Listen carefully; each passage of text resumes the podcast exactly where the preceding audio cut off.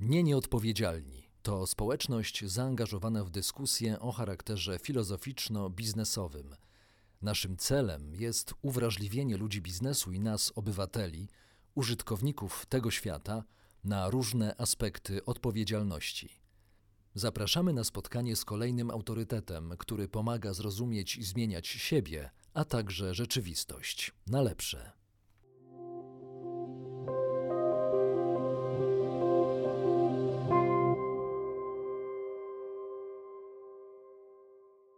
Kolejne spotkanie, kolejna rozmowa na temat tego, jak będzie wyglądał świat po pandemii. Moim i Państwa gościem jest Brunon Bartkiewicz, prezes ING Banku. E, dzień dobry, panie prezesie. Dzień dobry, witam. Z domu czy z biura? Z domu, z domu, absolutnie Bar- z domu. No bardzo wiele domów zamieniło się dzisiaj w biura. Takie czasy, takie czasy, ale no, też i bardzo szkoleniowe czasy dla nas wszystkich, myślę. Czegoś się pan nauczył? Jakieś nowych, no, nowe umiejętności pan zdobył? Związane z kwarantanną? Nie, myślę, że nie ma co przesadzać. Poza tym, wie pan, no, moja praca w głównej mierze polega na rozmowach z innymi ludźmi. W związku z tym e, uczę się teraz rozmów z innymi ludźmi w, e, przez telefon, bo niestety w większości przypadków jest to, są to połączenia ciągle audio. Rzadko kiedy mamy ten komfort, żeby, żeby w dużym gronie rozmawiać w trybach wideo, bo, bo jednak łącza mm, nie zawsze są wydolne wystarczająco. Em, no więc uczę się tego, powiedziałbym, e, e, jak rozmawiać z ludźmi, nie widząc i nie siedząc z nimi. Jest to Zauważyłem, że pewne wyzwanie. Zauważyłem, że na pańskiej półce leży klaps filmowy. Czyżby pan zaczął kręcić filmiki? Siedzę akurat w dawnym pokoju dzieci, więc to A, nie. rozumiem. To dzie- dzieci pana na pewno bardzo wielu umiejętności mogą nauczyć. Ostatnie jeszcze pytanie z cyklu kwarantanny. Czy pan już skorzystał z podziemia fryzjerskiego, jak wielu z nas, czy jeszcze nie? Proszę zobaczyć, że zdecydowanie nie. Ciągle czekam. Ale to, to, jest, to z całą pewnością pana to czeka. Ale nie E. podziemie, nie podziemie. Ja jednak poczekam na normalne, przyzwoite salony. A, no właśnie, ja Podziemia się zastanawiałem, czy ja będę w stanie wpuścić prezesa dużego banku w, w sytuację, w której on używa usług podziemnych. No, ale póki Nie. co na razie jeszcze, jeszcze jesteśmy raczej uziemieni, używając tego sformułowania. Panie e, prezesie, to jest naprawdę bardzo dziwna rzeczywistość, e, że właściwie o perspektywy dla sektora bankowego, czy dla sektora finansowego nawet szerzej, powinno się dzisiaj pytać raczej specjalistów, epidemiologów, nie wiem, lekarzy, a, nie, a nie szefa banku. No bo w, w gruncie rzeczy najważniejszej wiedzy o przeszłości ciągle nie mamy, czyli kiedy ta pandemia się skończy, kiedy, kiedy wirus odpuści. Jesteśmy dzisiaj tak namacalnie w rękach przyrody, jak ja w swoim życiu nie pamiętam, a pewnie w pokoleniu powojennym też nie pamięta i nikt wokół. Jak żyć? No przede wszystkim normalnie. Widzi pan, problem polega trochę na tym, że teraz będę trochę filozofował, tak? Ale myślę, że w bardzo poważnym stopniu jako ludzie nauczyliśmy się funkcjonować w bardzo krótkiej perspektywie czasu. Po drugie, myślę, że nauczyliśmy się, czy wydawało nam się w poważnym stopniu, że my jesteśmy w stanie przewidywać przyszłość. Tak? I wydawało nam się, że jesteśmy panami i mocarzami i wszystko będzie się odbywało tak, jak my chcemy. A myślę, że wszystkie te założenia już od dawna nie są prawdziwe. Nie są prawdziwe. Tylko do tego, żeby spostrzec, jak bardzo one nie są prawdziwe, wystarczy posługiwanie się nieco szerszą perspektywą, głównie perspektywą czasową, jak również faktem, jak bardzo mało, tak co do istoty, decydujemy o średnim horyzoncie czasowym w rozwoju przede wszystkim e, relacji społecznych, w których funkcjonujemy. My jesteśmy instytucją usługową. Usługową to znaczy opartą na zachowaniach e, społecznych pojedynczych osób, ale również e, pewnych wspólnot, nazwijmy to, bo to teraz jest bardzo ważne i dobre słowo, które opisuje to, co się dzieje. E, W związku z tym, ja bym powiedział tak, że paradoksalnie e, wystąpienie e, pandemii, cała ta sfera, sfera e, COVID-19 jest dla mnie oczywiście smutna ze względu na to, że niektórym z nas przychodzi umrzeć powiedziałbym, wcześniej niż było im dane, czy, czy było zapisane wcześniej i pewnie niestety w wielu przypadkach w większym bólu niż normalnie by się to odbywało. Natomiast w rezultacie takich dużych zjawisk społecznych nie jest niczym nadzwyczajnym, bo moje doświadczenie życiowe mi mówi, że zdolność do przewidywania przyszłości w perspektywie, którą określamy mm. często jako średnim, średnim horyzontem, 3 do 5 lat, mam je bardzo ograniczone.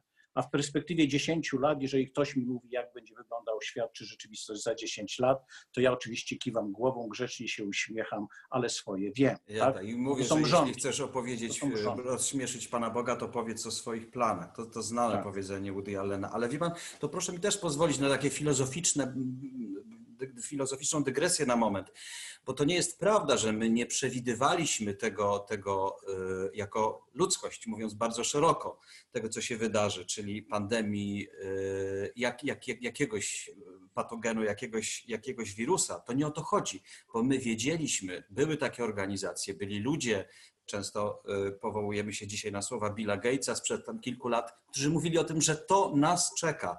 Tyle tylko, że my nie wierzyliśmy jako społeczeństwa w przewidywania ludzi, którzy się znają. To raczej kryzys wiarygodności czy kryzys wiary w autorytety niż nieumiejętność przewidywania. Zgodzi się Pan z tym? No nie do końca, nie do końca, bo po pierwsze nie w tym problem, a po drugie My mamy do czynienia od bardzo długiego czasu już z natłokiem informacji, który jest tak ogromny, czyli post factum zawsze znajdzie się możliwość znalezienia kogoś, kto tę sytuację przewidział. Tylko ona nie ma żadnego znaczenia, prawda? Bo nieważne jest to, czy my nie jesteśmy w stanie czegoś przewidzieć, skoro przewidujemy wszystko, mm. tak? bo zawsze znajdzie się ktoś, kto przewidzi akurat to. W gąszczu tysięcy przewidywań znajdzie się ta, która będzie pasowała do przyszłości. Czyli to jest bez znaczenia. Ale ważne jest to, że powinniśmy zrozumieć albo powrócić po wielu latach, po wielu setek lat w wielu przypadkach, do sytuacji w takiej, gdzie przyznajemy się do faktu, że my nie jesteśmy w stanie wszystkiego przewidzieć. Więc czynnik losu, czyli splotu okoliczności, wielości zdarzeń, które wykuwają hmm. naszą przyszłość, my nie jesteśmy w stanie ich opanować, ciągle o tym marzymy. Tak? Jak pan czytuje science fiction, to ja panu polecam serię Fundacja Izaka Asimowa. To jest wspaniały moment, w którym ludzkość nauczyła się przewidywać na dużych populacjach ich zachowania w przyszłości. I oczywiście jest to jedna z mrzonek, ale do niej ciągle, ciągle dążymy. A jeżeli jest faktem, że my nie jesteśmy w stanie przewidywać przyszłości, to inaczej się zachowujemy. Jeżeli sądzimy, że jesteśmy w stanie przewidywać przyszłość, to mówimy tak: musimy słuchać tych, którzy mają rację a którzy mają rację, nikt nie wie. Jeżeli mówimy, nie jesteśmy w stanie przewidywać, to co robimy? Przygotowujemy się na każdą okoliczność. Tego nam trochę brakuje. Mówiąc szczerze, jak popatrzymy na zachowania w okresie pandemii, to jeżeli pominiemy elementy, powiedziałbym, no pewnych zachwiań, tak, typu brak przygotowania służby zdrowia na akceptację takiego stanu, niezdolność do wytwarzania pewnych e, pewnych, no powiedziałbym, z pewnego instrumentarium. Ale z punktu widzenia historycznego, proszę zwrócić uwagę, w przeciągu miesiąca, dwóch miesięcy większość krajów jest w stanie wytworzyć wszystko, co jest potrzebne do, do zmniejszenia bólu y, osobom. Jesteśmy w stanie wytworzyć testy w ciągu bardzo krótkiego czasu. Półtora roku to wygląda dramatycznie, ale znowu z perspektywy średniego okresu czasowego, w ciągu półtora roku jesteśmy w stanie najprawdopodobniej wytworzyć szczepionkę, a może nawet i lek, tak? Mhm. Więc te zdolności dostosowawcze my mamy, tylko powinniśmy mieć jeszcze bardziej, wy, y, powiedziałbym, ukute. I nie powinniśmy, nie powinno nas dziwić to, że będzie się wiele zdarzało. Jeżeli patrzymy na e, zmiany technologiczne, które odbywają się w ostatnim czasie, na zmiany klimatyczne, to tych źródeł zmienności, które wpływają na naszą zdolność do e, prognozy jest naprawdę tak dużo, że trzeba Potencjalne źródła kryzysów rzeczywiście ujawniają się coraz częściej i one są, e, wyglądają na dramatyczne. Niemniej jednak z perspektywy pańskiej, kieruje Pan olbrzymią organizacją, bardzo wielu ludzi, bardzo wielu klientów również, trzeba decyzje podejmować tu i teraz? Jak się Oczywiście. podejmuje, jak się podejmuje, ja chciałem pana jako lidera zapytać, jak się podejmuje takie decyzje na bardzo wzburzonych wodach, w sytuacji, kiedy kompas jest średnio precyzyjny, mapa być może jest, a być może jej nie ma, ale wszyscy patrzą i mówią, i co dalej, co dalej? No oczywiście, że tak. Przy czym widzi pan, ja swego czasu, czyli mniej więcej trzy lata temu, na naszej konferencji strategicznej określałem cel naszej organizacji jako obraz, nawiązując do, pańskiego, do pańskiej metafory, jako obraz przykuwałem trimara. Czyli jest sytuacja taka, naszą powinnością jest stworzenie naszej wspólnoty służącej klientom, która niezależnie od wysokości fali, kierunku i siły wiatru jest w stanie po tych falach się ślizgać, bo tego od nas się oczekuje. My jesteśmy specyficzną jednostką usługową, jesteśmy jednostką usługową o charakterze usług finansowych, czyli my, naszą powinnością, naszym etosem naszego zawodu jest wygładzanie fal cyklicznych, czyli alokowanie kapitału, który nam powierzyli klienci w postaci depozytu. Czy da się ogarnąć taką falę? Właściwie to nie jest fala, to jest tsunami dzisiaj, wszyscy o tym Oczywiście, mówią. że tak. Da się to ogarnąć? Ależ oczywiście, że tak. Oczywiście, że tak, bo mediowy przekaz jest zawsze fajny, kiedy leje się krew, kiedy jest komuś się dzieje nieszczęście i tak dalej, i tak dalej. Natomiast naszą powinnością jest pozostać, no mówiąc otwartym tekstem, sympatycznie, ale jednak w miarę chłodnych i obserwujących zjawiska według faktów, które, które się tutaj dzieją. I oczywiście No, przerażające faktów nam jest, trochę brakuje. Faktów nam czasami trochę Oczywiście. brakuje dzisiaj. Na tym polega problem. Przy czym, wie pan, no problem jest taki, kiedy widzimy perspektywę i zaczynamy powtarzać sobie, że w drugim kwartale będziemy mieć tąpnięcie wzrostu PKB o ileś tam procent. Jeżeli nawet wydłużamy tę perspektywę i mówimy, PKB tąpnie, tąpnie o, nie wiem, niektórzy mówią o 5%, minus 5% w tym roku, niektórzy mówią 8%. Jak ktoś chce podbić oglądalność, to powie Mm. minus 16, jak ktoś będzie miał w tym interes, to powie nie, nie, nie będzie tak źle, będzie minus 3. Mówiąc szczerze, nikt nie wie. Mhm. Em, Epidemiolodzy też nie wiedzą. No więc, e, mówiąc otwartym tekstem, kwestia nie jest w tym. Kwestia jest taka, w jaki sposób nawet to tąpnięcie, które dzisiaj musi nastąpić ze względów bezpieczeństwa, ze względów na to, aby nasi bliscy nie cierpieli i nie umierali w bólu, to jakie jest z tego wyjście? Przejście przez fazę, w którym na przykład jakieś osoby ucierpią, czyli stracą pracę, firmy upadną i tak dalej, i tak dalej, to te firmy trzeba przez ten okres przeprowadzić lub też stworzyć możliwości ludziom ponownego zatrudnienia w stosunkowo krótkim czasie. No ale to nie jest, to, to, to, ale to nie jest, to, to, to nie jest rola dla banku, to jest rola dla administracji rządowej, dla rządu, Dla dla, e, dla, dla Nie, dla polityków. no, wszystkich. ba- no, bank jest wspierający e, ze względu na swoją rolę w systemie finansowym w, w kraju. Oczywiście, że bank ale, jest ale banki też Tak. wyjdą poobijane z tego, panie prezesie, z tego, z tego no kryzysu, prawda? wyjdziemy- Już, już dzisiaj to widać na giełdzie papierów wartościowych, że zdaje się, ten kryzys jest największy spośród wszystkich sektorów, które tam funkcjonują. No i szczerze mówiąc, co z tego? Wie pan, ja, jestem, ja żyję długo i widziałem już parę kryzysów, żeby nie powiedzieć więcej. Nadal żyję, zwracam Mhm. uwagę. Tak? Więc y, to nawet nie o to chodzi, tylko chodzi o to, żeby tych, żeby tych siniaków było stosunkowo mało, żeby nie wytwarzała się w nich postać e, ran, a przede wszystkim, żeby nie wdała się gangrena w tym wszystkim schemacie, bo my sobie ze wszystkim poradzimy w tym horyzoncie czasowym. Czyli chodzi o to, żeby uśmie- czy zmniejszyć wielkość uderzenia. Czy my wszyscy mamy coś w tym zakresie do zrobienia? Tak, każdy na swoim etapie.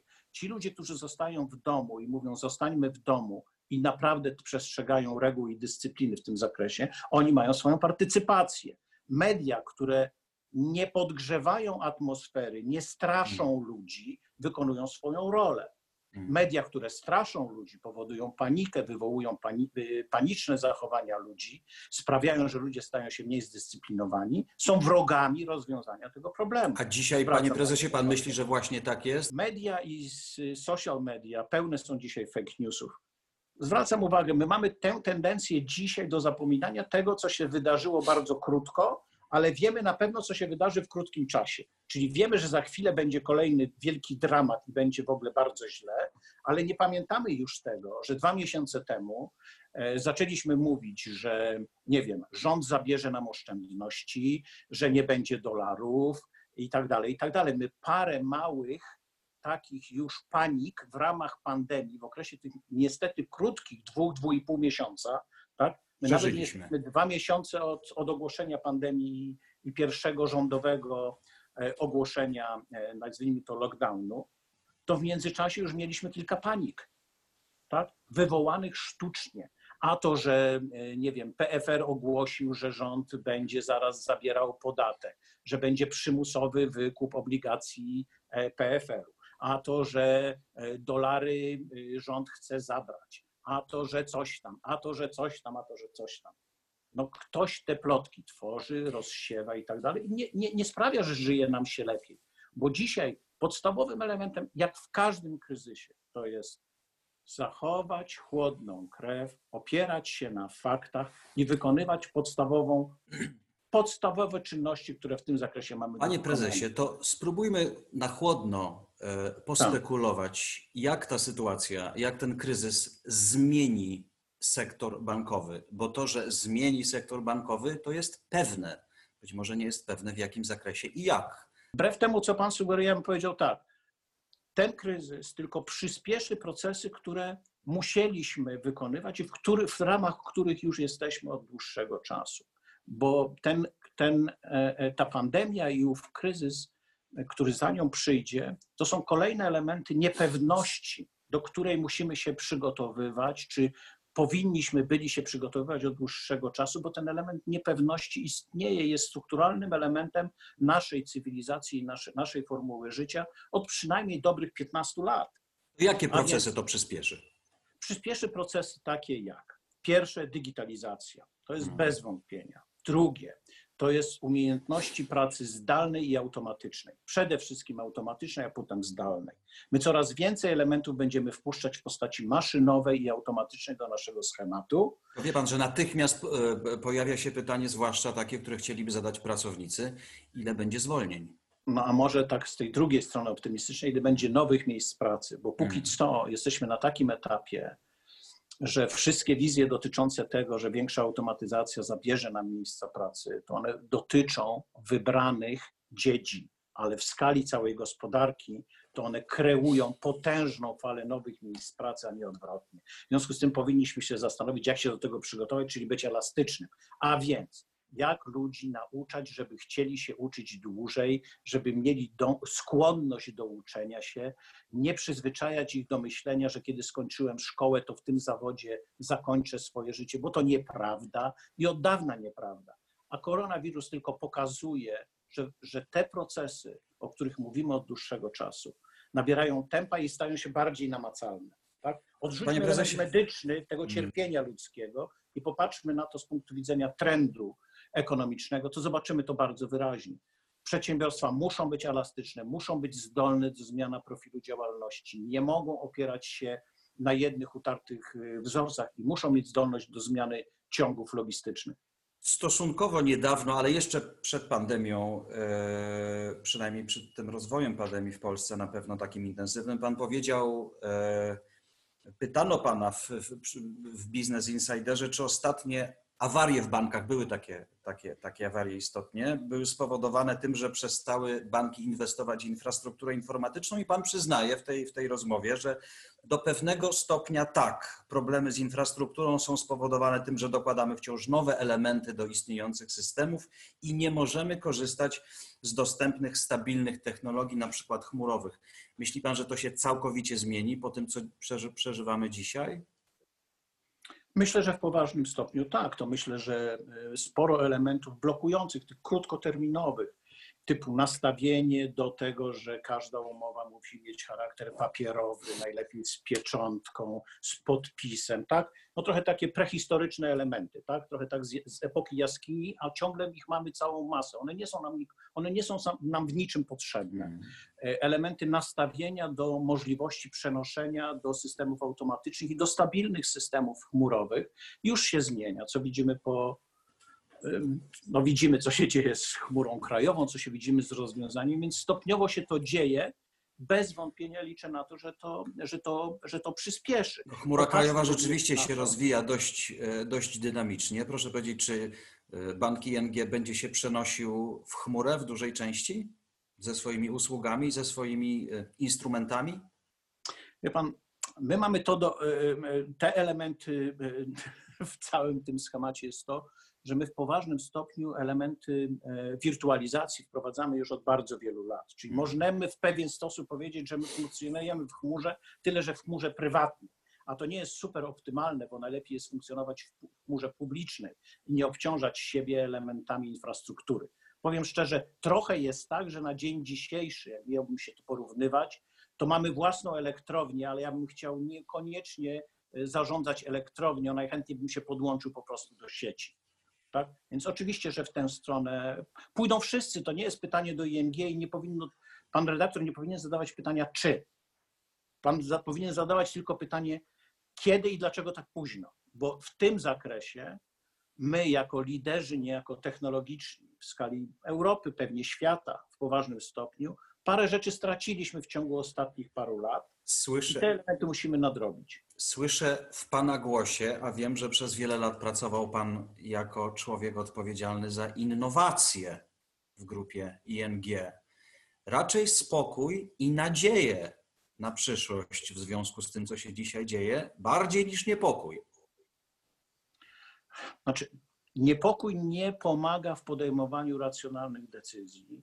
Spokój jest podstawą funkcjonowania, a w, a w przypadku, a w przypadku no, kryzysu czy nagromadzenia du, dużej liczby wydarzeń czy też decyzji, absolutnie spokój jest, jest podstawą. Poza tym, no, powiem szczerze, cały czas zastrzegając się, że elementem bardzo przykrym w tym wszystkim jest to, że ludzie chorują, cierpią i umierają, ale jeśli ten element na chwilę humanitarnie pozwolimy sobie odłożyć na bok, to powiem szczerze, to jest bardzo fajna lekcja, nauczka procesów, które i tak były nieuchronne i wiedzieliśmy o tym od dawna. Fajna, być może fajna lekcja, ale nie wiem, czy aż tak fajna lekcja dla tych, którzy nie będą, e, nie potracą pracę, a to mogą być przecież olbrzymie liczby ludzi, którzy nie będą mieli na spłaty kredytów. To dla nich ta lekcja może być mniej fajna, mówiąc całkiem szczerze. Widzi pan, to znowu jest kwestia e, pewnej, e, pewnego postrzegania z punktu widzenia e, średniego horyzontu czasowego. Oczywiście jest, że gospodarka jest mocna wtedy, jeśli elementy składowe tej gospodarki są w stanie poradzić sobie z elementami konkurencji, napięcia e, technologicznego, zdobywania nowych rynków itd. Tak itd. Tak Podobnie jak człowiek najlepiej sobie poradzi w życiu, jeżeli jest w stanie do zmiany profilu, zadbania o siebie itd. itd. itd. Jeżeli tworzymy środowiska, trochę próbujemy je jako ludzie stworzyć, w którym każde przedsiębiorstwo ma y, cieplarniane warunki, tak? I tak dalej, i tak dalej, i tak dalej. To wcale dla gospodarki w średnim horyzoncie czasowym nie jest. Stały hmm. wzrost nie jest dobrym elementem dla gospodarki. Polska odnosi ogromny sukces, ponieważ Polacy pokazali jako indywidualne osoby, mhm. jako podmioty małe, jako podmioty średnie, że potrafią sobie radzić, ale nie dlatego, że było im łatwo, tylko właśnie dlatego, że było im trudno. Ja wiem, ja wiem, to znam, że ta, może po polscy lotnicy potrafią i na drzwiach do, do, od szafy latać, ale to To nie tylko nie, nasi, to pan... każdy przedsiębiorca. Panie redaktorze, według teorii, na której ja się wychowałem, a ona ma bardzo silne podstawy w moim rozumieniu, to jest zachowanie prawidłowego przedsiębiorcy. My po prostu Ale... chcemy i powinniśmy hmm. być przedsiębiorcami.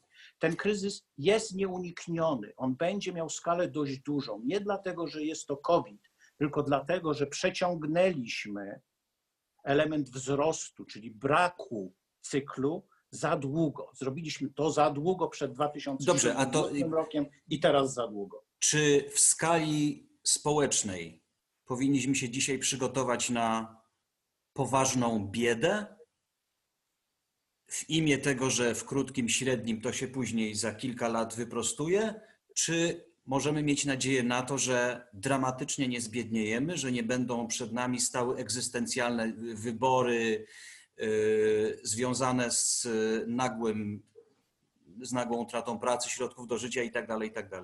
My powinniśmy się przygotować na działania, które sprawią, że do tej wielkiej biedy, wielkiego upadku firm, bolesnego upadku firm, żeby nie dopuścić. Jeżeli będziemy bardzo się starać, żeby to zrobić, to jeśli to się stanie, jeśli, bo nie umiemy tego przewidzieć, to przynajmniej będziemy mieć spokój sumienia, że zrobiliśmy wszystko, co jest możliwe. Jeżeli zaczynamy z drugiej strony i zaczynamy szykować się na najgorsze, to wielu z nas, a mówimy tutaj przecież o setkach, tysiącach ludzi podejmujących decyzje, wielu z nas się podda i nie będzie uczestniczyło w tym procesie.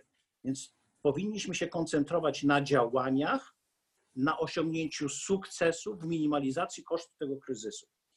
I nie rozmawiać za dużo o tym, jak to będzie źle, tylko bardziej na działaniach, które sprawią, że aż tak źle nie będzie. Czy ten świat, który się wyłoni po, to będzie świat, my rozmawiamy w tym cyklu o odpowiedzialności, o etyce w biznesie, czy to spowoduje, że, że ten świat, w którym będziemy żyć, będzie lepszy, bardziej etyczny, bardziej społecznie odpowiedzialny, czy to kompletnie niczego nie zmieni, a być może nawet pogorszy? Ja oczywiście jestem ze szkoły, która mówi, my przeszliśmy z najróżniejszych powodów, czy wychodzimy ciągle z perspektywy kilkudziesięcioleci, czy nawet stulecia, z fazy chciwości, którą niektórzy pewnie w sposób bardziej zawalowany nazywają fazą dominacji udziałowca, czyli shareholders value jako podstawowy wytyczna funkcjonowania e, organizacji. Ta formuła od początku mojej pracy bardzo mi nie odpowiadała i zawsze się przed nią jakoś tam e, buntowałem, że się tak wyrażę, bo ona mi kompletnie nie, nie, nie, nie odpowiadała. Dzięki Bogu udało mi się przeżyć życie funkcjonując w organizacjach, które stawiały klienta jako cel wyższy niż zysk. Tak, mówiąc otwartym tekstem. A więc formuła oceniania, oceniania podmiotu gospodarczego z punktu widzenia, jak bardzo on generuje zysk, nie patrząc z jakimi metodami i jakimi kosztami w układzie ciągnionych wszystkich kosztów, a więc obciążania klimatu, nadużywania zaufania społecznego, czy wy, wykorzystywania tak zwanej asymetrii informacyjnej, to myślę, że te czasy w poważnym stopniu się kończą. Fakt, w jaki sposób organizacja wpływa na dobrobyt wspólnoty, w ramach której funkcjonuje, ona jest różnie definiowana. Będzie coraz ważniejszy. jest ważniejszy. Idziemy w tej fali, jesteśmy na bardzo silnej fali jako życie gospodarcze w tym elemencie. W związku z tym ja nie widzę żadnych przesłanek, żeby nie powiedzieć, COVID, który przyspiesza procesy, sprawi, że my również po COVID-zie będziemy bardziej etycznym społeczeństwem i gospodarką, bo nie chcę, żeby to brzmiało jako hmm. etyczność sektora bankowego, bo to, to, to nie o to chodzi. My wszyscy stajemy się bardziej etyczni, bo bierzemy współodpowiedzialność za nas wszystkich, bo no mówiąc górnolotnie, tylko wspólnie poradzimy sobie z tymi wyzwaniami, które przed nami stoją. COVID-19, klimatem, zmianami energetycznymi, zmianami społecznymi, zmianami mentalnego postrzegania świata. To są duże fale tsunami. Generalnie wychodząc z tego kryzysu, w dużej części będziemy też musieli liczyć na inwestorów. I w tym kontekście zaniepokoiły mnie Pańskie słowa z, z niedawnego wywiadu również, kiedy Pan mówił, że to jeszcze było przed pandemią, e, sfera inwestowania dla potencjalnych inwestorów w Polsce przestała być atrakcyjna. Mówimy o świecie przed. Pięć lat temu na przykład w kolejce do kupna dużego banku w Polsce ustawiałoby się bardzo wielu chętnych. Dzisiaj można ich policzyć na, na palcach jednej ręki. I to było jeszcze to zanim to wszystko się... Tak, mm. ale to jest specyficzna sytuacja. Specyficzna sytuacja, w której odnosiłem się do um, struktury ponadnadmiarowych, w moim, w moim głębokim przekonaniu, obciążeń sektora bankowego w Polsce. Ale panie prezesie, mówiąc prostszym trochę językiem, czy tak. przewiduje pan, że ta sytuacja się zmieni na korzyść czy na niekorzyść? Jeżeli już kilka miesięcy temu pan alarmował o tym, że ci inwestorzy są coraz mniej Ale ja mówię tylko o bankach. Proszę zwrócić uwagę. Ja, ja, ja pytam o, banka, o, bank. banki pytam, tak.